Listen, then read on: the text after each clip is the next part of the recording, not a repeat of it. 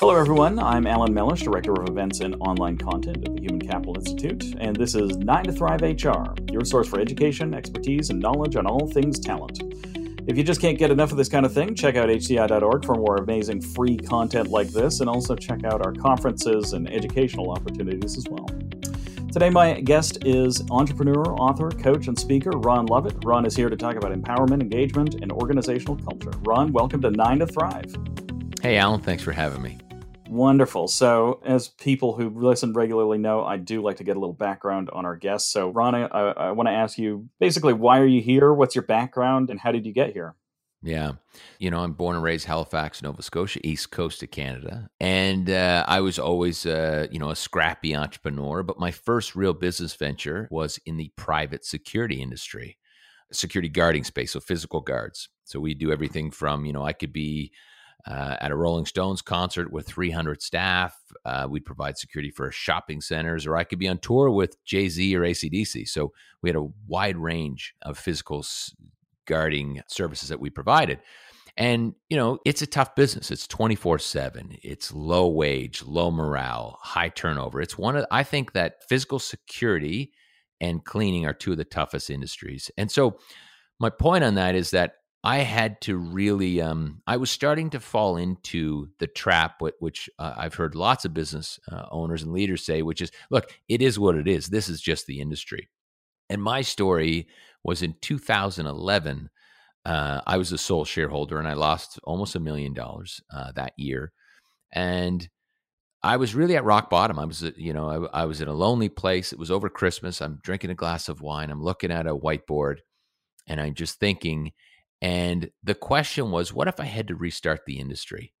And that question hit me like a ton of bricks. It's what if I had to restart this industry from scratch? And two things really came out of that.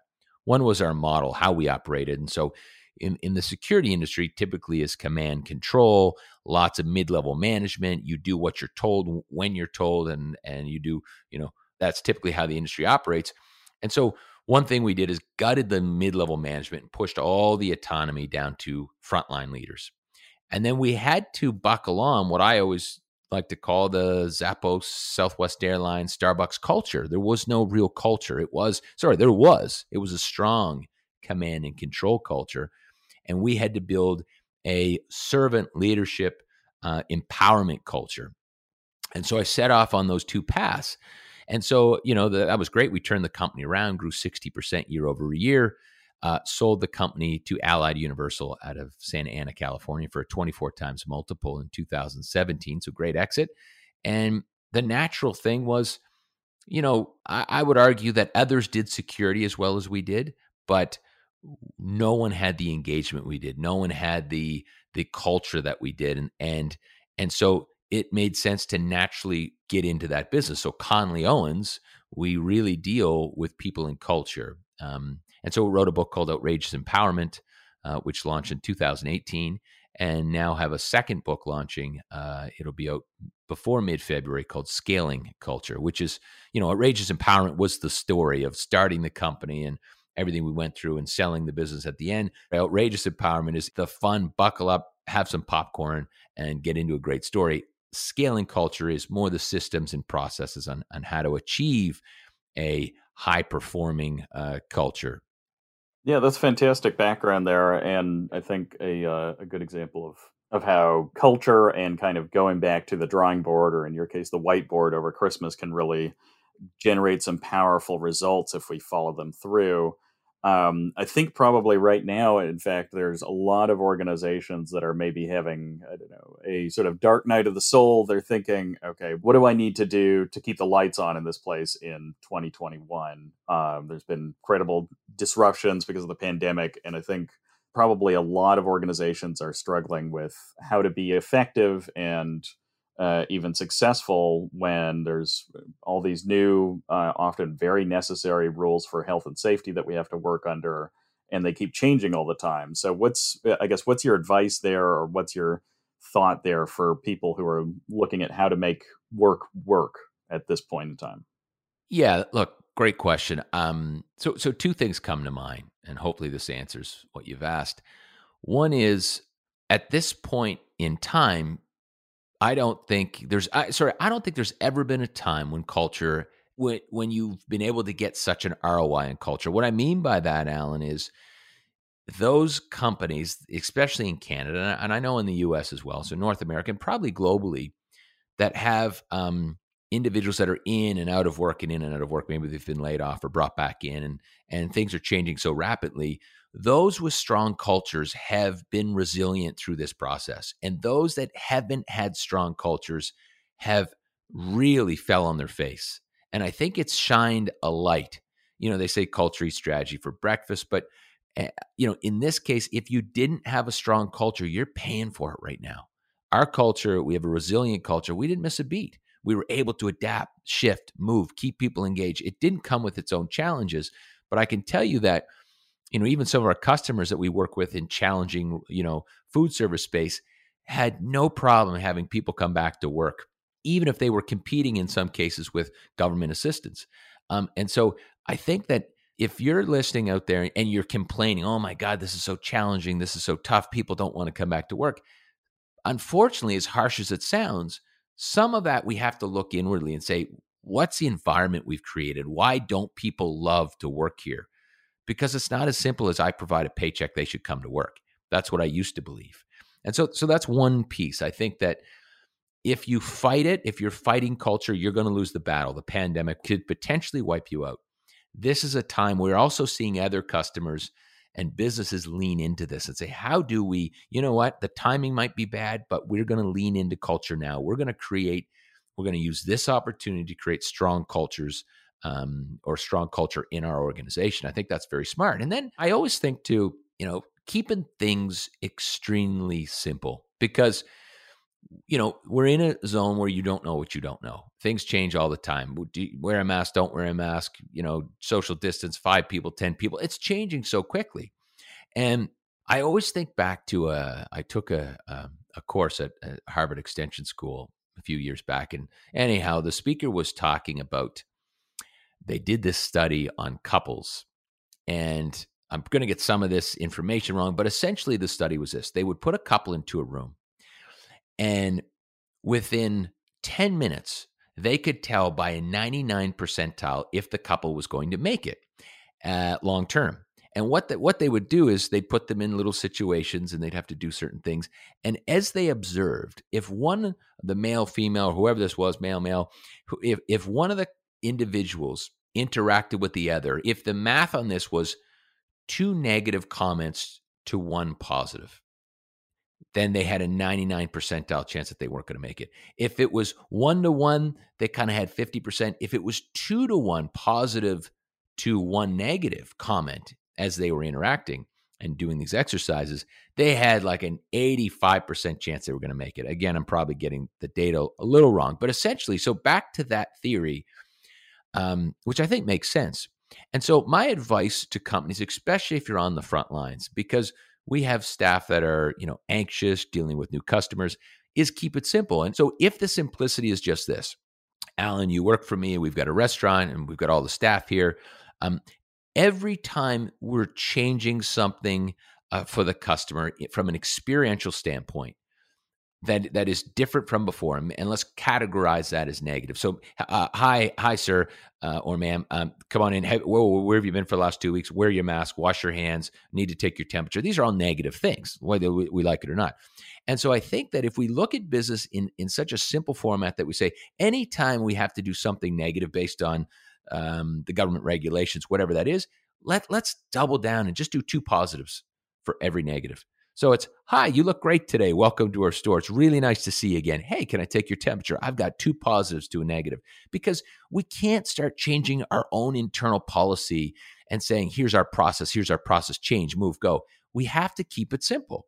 And I think one of the, the lovely things that we've done and accomplished in our businesses is, is keeping things simple because it's not just during the pandemic. The other thing is, you know, from my perspective, you know, our, our subtitle of the book is "Give People Their Brains Back," and it doesn't mean people didn't have brains. It means that we wanted people. We think people are smarter than we give them credit for, and and we should allow them the autonomy and the freedom to make smart choices. And a lot of times they'll outperform us at the C-level because they're closer to the source. And so, you know, keeping things simple, especially as your business scales, that that's one of the biggest challenges. There's a very smart guy by the name of Verne Harnish who says one of the biggest challenges we have as we scale is actually keeping things simpler than it was yesterday. We add complexity.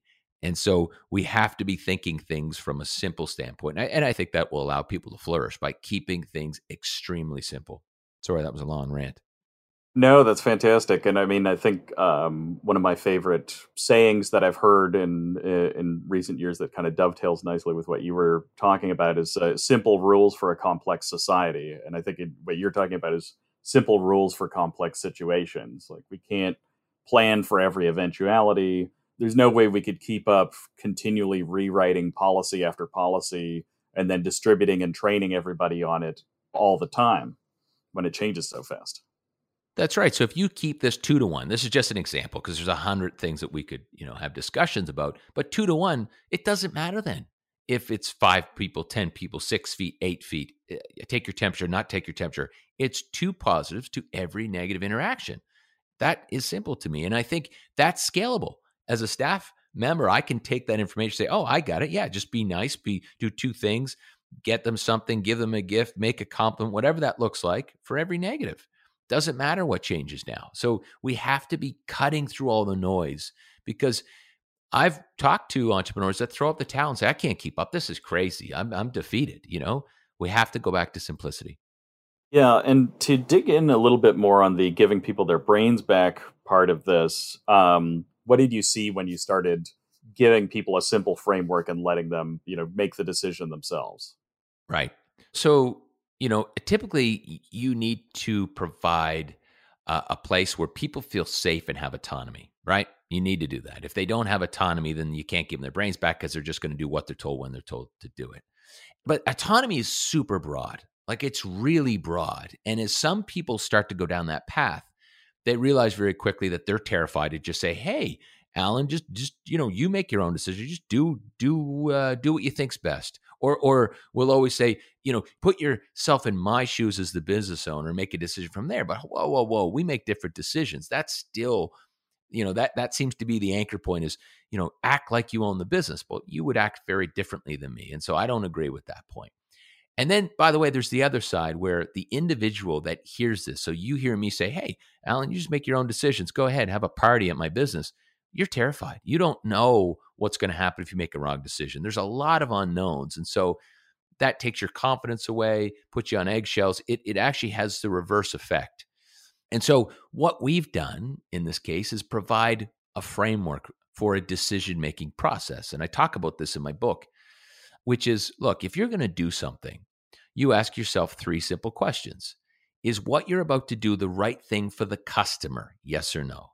Number two, is what you're about to do does it align with our purpose? And back in in with my security company it was of changing the private security industry yes or no? Does it allow us to continually go for that you know head in, in that course? And number three are you willing to be accountable for your decision? And so one of my businesses now is, is vita living and we focus on workforce affordable living um, multi-unit residential housing in, in canada today. We've got over 600 units.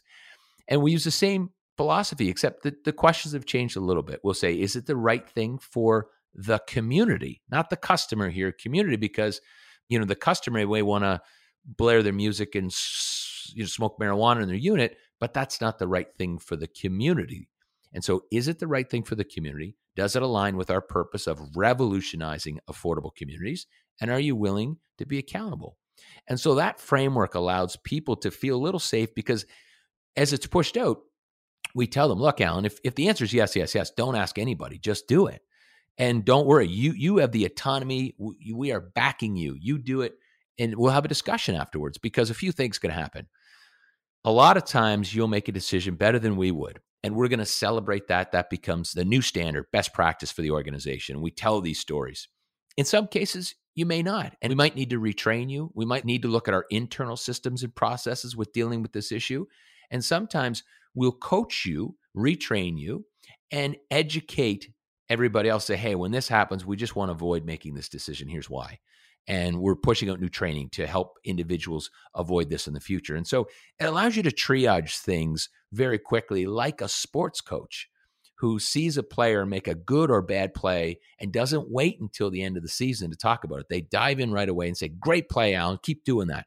And hey, everybody, you see what Alan did? That was great. Let's continue to do that. Or, hey, Alan, you know, Ben was open. You should have passed the ball. And so, hey, everybody, when, when we have a striker, we're playing soccer here, when they're open, you look around, put your head up and pass the ball. So that framework allows people the flexibility to feel safe and some guidance to make decisions. That allows them to continue to grow because in organizations, when we manage with policy, heavy policy, people don't grow. My growth is this I have to find the policy book, read it, um, find this policy to, to deal with whatever situation I'm in. Hopefully, it's in there. Otherwise, I'm terrified. Um, but if I find it, I've just learned to read policy and obey the commands. And there's this old saying that said, look, rules are made for children. And if you want your employees to act like children, make more rules. Yeah, absolutely. My children have a lot of rules and they act like children. So I, I think that's really fantastic. The that I, I, can see how each piece of that framework you you laid out sort of you know the first two are really about direction like is this right for the customer or the community and does this further our vision that's supposed to give the employee direction and then the third piece is accountability do you think you're going to be proud of what happens based on this decision? You, are you willing to stand up and take accountability for it? So I think all of those pieces are really um, crucial in giving people more autonomy rather, you know, because like you say, it's not just we just turn everybody loose and let them do whatever they want without guidance, which is not going to work. So, uh, as we come to the end here, I do want to really enjoy the discussion. I do want to give you the opportunity. Where can people keep up with what you're doing, learn more about it, and and what's coming next for you? I'm pretty active on LinkedIn. So if you search Ron Lovett on LinkedIn, fairly active on there. I've got some stuff on YouTube. Um, you know, well, I, I, do some conference speaking on people and culture, of, of course. Uh, you know, so some of that's through through the website ronlovett.ca. Um, but we have the second book, the Scaling Culture book, which is coming out, we also are launching a masterclass, an eight module masterclass that'll go hand in hand with the book. And so those both come out in mid uh, mid February. And for updates on that, yeah, follow me on LinkedIn, uh, sharing lots of content, uh, not just myself but our team as well. Thanks, Ron. And for all ideas related to HR and people, come visit us at hci.org. Don't forget to like us, rate us, and subscribe to the podcast on iTunes, SoundCloud, Stitcher, Smart Radio, or wherever you get your podcast content. Until next time, I'm Alan Mellish.